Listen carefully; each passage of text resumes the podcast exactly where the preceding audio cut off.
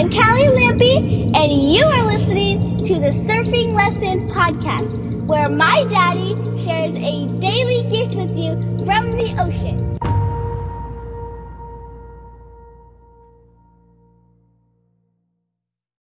All right, here we go. What's up, guys? Welcome back to the Surfing Lessons podcast. I am your host, Ryan P. Lampy, and today's surfing lesson is the crucial paddle out. I don't know about you, but man, when I first started surfing, what I dreaded most, what I absolutely hated most about surfing, a thousand percent, like nothing else even compared, was the paddle out. I absolutely hated the paddle out. Now, I started surfing in Los Angeles on the beach breaks, right there at El Porto. And so every paddle out, like my first, well, my first session, it took me an hour to get out there. And the thing is, I think it took me weeks. Like I spent weeks in that place where it took me at least forty-five minutes to paddle out past the waves. If the waves were like decent size, like I'm talking like chest high, head high, or above. Like it would take me forever to get out there. And I would be so exhausted. I hated it.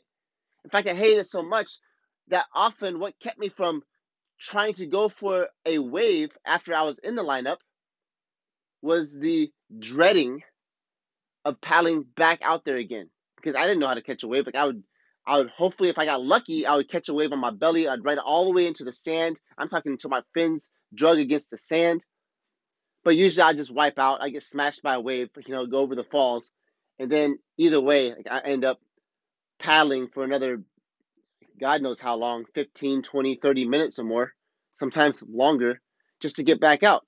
And I was lucky. I could go in the water for three hours, and I was lucky to have paddled for a small handful of waves, like five waves, because I would spend the majority of my time paddling out. I hated it. I, I hated it so much. And even when I discovered like reef breaks, point breaks, like I still dreaded it. Like I remember Malibu. Gosh, I hated paddling at Malibu because it was a long ass paddle through the kelp around everybody. And there's three different points there, and just the paddling. Like I hated paddling. Paddling was very inefficient for me. It sucked. It was so hard to even paddle in a straight line, to even stay on my board. It was very discom- uh, uncomfortable, and it was just super hard, man. It was like the, like I could take the wipeouts. It was fun. It was exhilarating. It was tough, but it was exhilarating. Paddling was just, it just sucked. It just sucked. It just, there seemed to be nothing enjoyable about it. And what's wild is now the paddling or the paddling out is, I see it as a fundamental, crucial part of my game. In fact, I look forward to it. Every surf session, like back in the day, I used to spend some, such a great amount of time preparing my body, stretching and stuff before surfing. And often I don't do that anymore. And what I do is I get, I just warm up my body. It's a lot of a warm up. So I used to jump rope a lot. And now I don't jump rope. I can't even really jump rope. But I take the paddle out and I use it to warm up my entire body. And even if I have a short paddle out, because some of my breaks, especially the ones I surf often, are, they have a very short paddle out. Like I jump into the water from the cliffs and I paddle out. It takes me less than a few minutes to get to my spot. And I will paddle super, super hard on and off and basically wake up my body, warm it up, get it going so that it prepares, gets all the blood flowing, gets my pump, uh, muscles pumped up, it gets everything prepared for the waves to drop in, get everything loose, everything warmed up, gets all my, my joints all mobile. And I look forward to it. Like I'm I'm grateful for it. I look forward to it. And I, I just can't even do without it. Like there's no way I couldn't do without it. Not today, not the way my body is right now. Like I need it. And no matter what it is, especially when it comes to physical, like I need that warm up. I just need it. Like I, I told you about sprinting. Like I love to sprint in the sand, and I'll run like twelve sets of sprints What I didn't tell you is I always I always run at least twelve sets of warm-up sprints. So if I warm up, if I run a sprint all out, you know, trying to blow up my heart, like one hundred percent intensity, then I run at least twelve warm-up sprints, like forty yards, forty to fifty yards, where I run at like fifty percent, sixty percent. The last couple ones I might push to seventy, but I, I, I gotta have them. It's required for my body. And my entire life, and not just sprinting, not just in the weight room, not just basketball games. I hated stretching and warming up and, and getting my body warm, especially when I was younger. I did not want to do that shit. It was boring. I just wanted to play basketball. I just wanted to surf. I wanted to get in the water. I wanted to get past this paddle up, past the lineup, past the waves. I wanted to surf. And what it has cost my body again and again is torn muscles, pulled, pulled muscles, not like fully torn muscles. I'll, I've done that also, but usually just like a pulled muscle or a strain or something, something that bothers me and can bother me for weeks. It cost me again and again, all because I was too eager and I decided to skip the warm-up or the pre-framework. Where in your life are you overlooking critical warm-up and pre-framework that is significantly impacting your results? I share with you, like, it's critical for me, my body, my disabilities, the shit I've been through. Like, I need that warm-up work in my body. But what I often overlooked were the other places in my life where it was critical, and especially in my relationships. So I want to share with you, I, I'm all about difficult, crucial conversations, having big conversations, even fireworks, talking about shit that people don't want to talk about with each other. The reason Lucy and I had this powerful connection is one of the basic reasons is because we talk about shit that people are just not willing to talk about with each other, to get really real, really honest, get all this shit out that we usually hide, that we used to hide. That most people hide. Like we are, we live in such a passive, avoiding culture, especially the men. Man, especially the men. Gosh, we avoid everything. We fucking like, we know our wife is pissed off, and we won't ask her why she's pissed off. We won't get to the heart of it. We won't talk to her about what's really going on. We just avoid her. Same thing with our kids. Same thing with our friends or other guys. And we'll distract ourselves from the difficult conversations and from the, the truth because we're scared to step on toes, because we don't want to offend people, because we're scared of any kind of conflict. So one of the reasons why my marriage is so connected is because I'm willing to have those conversations. And what's crazy is, like, for me, like, it's the way I grew up, my household. Like, my parents fought nearly every day. My mom is a little firecracker. She's five foot two, Vietnamese, just fucking crazy. My dad's a big old guy, six four, six five, and my mom will tear him a new one. She's like, I just, gosh, I remember growing up nearly every day. She was just yelling, screaming. Like, there's nothing that she wouldn't say. There's nothing that she wouldn't say. So I grew up with this ability to, like, not avoid conflict. Like, I would fucking fight. And it didn't all, it didn't work for me. Like, I, I would use that, and I would fight with Lucy whenever I felt like I wanted to. Like, I would just fucking get in her face and say what I wanted to say. I would attack her. I would hurt her. I would get my point across, make sure that she sees that I'm right, even if it didn't make logical sense, even if her heart didn't give a shit. Even if it meant pure disconnection and that she hated me and that I hated her at the end, I made sure that she was terrified and that she was going to see that I'm right. Now, obviously, you look at that, it didn't work. It just caused a lot of disconnection, a lot of pain, a lot of heartache, and it didn't get me the fucking results. I'll tell you that right now. It didn't get me what I wanted at the end of the conversation. So, but one of the reasons why I have the, the connection is because I'm willing to have those conversations. But here I want to share with you a big missing piece that I didn't get until this past year and a half. And that is the warm-up. So I can tell you all day long about how I fucking became, I was this power lifter, lifting five hundred pounds, six hundred pounds, killing it, crushing it, this percent body fat. Like, I was amazing. And the thing is, yeah, everybody knows you gotta lift weights. The people who are really fucking powerful and strong are the people who can be consistent. The people who make it happen, make it work for them. They have the pre-framework, they have the warm-ups, they have all that kind of stuff. And it took me years and years and years to dial it in with my body. And I didn't even figure it out with my relationships until the past year and a half. And I really didn't dial it in until like, within this past year, like really figuring out, like probably since like last October. Yeah, October was when it really started hitting home and it really started clicking for me. And that is getting the feelings, seeing the heart. Things I can collide all day with Lucy, just like I share with you, and get my point across. And it doesn't mean a damn thing. It's just a big-ass fight.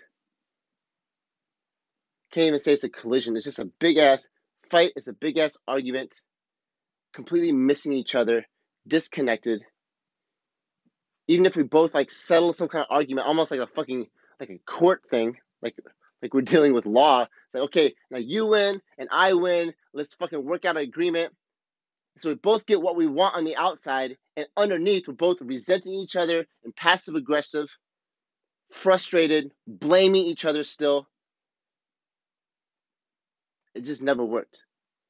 Every time I thought I solved something, it only come back to circle around and punch me in the face in the future. A month later, a week later, it was inevitable. What really clicked was when I got the pre-framework. And here's the pre-framework to a difficult conversation, to a powerful conversation. One of the big things you have to get is the heart. You hear about me talking about the heart, soul, mind, strength method that I use. And you have to get the heart first, the feelings. Thing is, I don't care what kind of conversation I have to have with Lucy. Whether it's a parenting conversation, it can be about sex, it can be about anything, it doesn't matter. It can be something that's going to save her life. If she doesn't listen to me, she's literally going to die. It could be that important, that critical. And at the end of the day, she doesn't care how much I know. She doesn't give a shit about the words coming out of my mouth until she knows in her heart how much I care. And this is not a one-time deal that I had to, I proved myself to her last week or last year. Like, this is something I have to prove myself every single day, and not just every day, inside of every single conversation. That is the way connection is. It is cultivated inside of every single conversation. Trust is something you build inside of every single conversation. You have to recreate the trust, recreate the connection. And it starts with the heart. Lucy doesn't give a shit about how much I know until she knows how much I care. And how I can figure, how I can get her to see how much I care, well, first of all, is to actually give a shit, to actually care. And me actually caring, I had myself fooled for the first thirty years of my life. Me actually caring means for me to get off my agenda for a second. Get off my point, the reason why I want to have the conversation, and just get into her heart. What's going on in her heart? Heart, soul, mind, strength. It starts with the heart. What is she feeling? How does she feel right now? What are her fears? What does she want? What are her desires? What is she looking for? And once I can see her heart, I can see her for who she is and connect with her, relate to her. Then I can collide with her. I can share with her anything I want. I can tell her the deepest, darkest of anything. Secrets of my life. There, there has to be no, there's no fucking secrets. There's nothing. If I connect with her and see her heart, I can open up my heart to her and we can see each other eye to eye, connect our hearts. We can see each other's hearts. And guess what? With that pre-frame work done, we can get on to the real deal. And I can tell her about whatever I have to tell her to change her life, to collide with her, talk about our new parenting plans, implementations, or my thoughts and new strategies I want, or I can just tell her about this new book I'm reading. Because what's wild is, hey, it's a new book. If I just talk to her, hey, you should check out this new book, she'd be like, fuck you, I got enough books to read. But if I figure out what's going on in her heart, I can present her with a fucking dictionary, and she'll open it up. But it starts with her heart. On a side note, same conversation. Hey, baby, what are you doing here? You have that? Oh, cool. Mm, I love you. Go downstairs. I'll be down there in a second. Haha. Brief interruption from Vivi. So, a little, it was not off topic in any way, but um, I'll take you another little direction. One of the greatest keys to sex is the same thing. It's the pre-framework. What do we call it? We call it foreplay. And man, I mean, foreplay has always been a part of the game. Of course, I think naturally it's easy becomes part of the game. But what I didn't see, I overlooked how powerful, how important, how crucial it was for me, for my marriage. You want your sex game to fucking level up through the roof? Check this out. The pre-framework, the foreplay. Esther Perrel is, she's, um, this uh, psychologist, therapist that Lucy and I really love. Love all her books. She has a book called Mating in Captivity. And she has another one. What is it called? Um, I don't know. All her books are absolutely amazing. And here's a quote from her. She says, foreplay is not something you do five minutes before the real thing. Foreplay pretty much starts at the end of the previous orgasm. Yeah, I mean, this is, I know it's a, di- a little bit different direction than the last conversation I'm talking about, of just talking with Lucy, getting her heart at the same time. This is exactly the same thing, exactly the same thing. You want your sex, you want the connection and intimacy of your love life, your sex life, and your marriage to level up. I'm telling you this right here. The pre-framework, the warm-up work, the foreplay. Instead of looking at the foreplay, it's like, I got to do this foreplay. I got to get this shit done so I can get to onto the real thing. What if foreplay just never ended? What if it was always there? What if it started at the end of the last orgasm? What if? I'm telling you, like right there, like that is a game changer. When I could see this, and not just see it, but when I could experience it, learn it, understand it, put it into practice, boom, it is a game changer. So where in your life are you overlooking the warm-up? You're overlooking this critical pre-framework.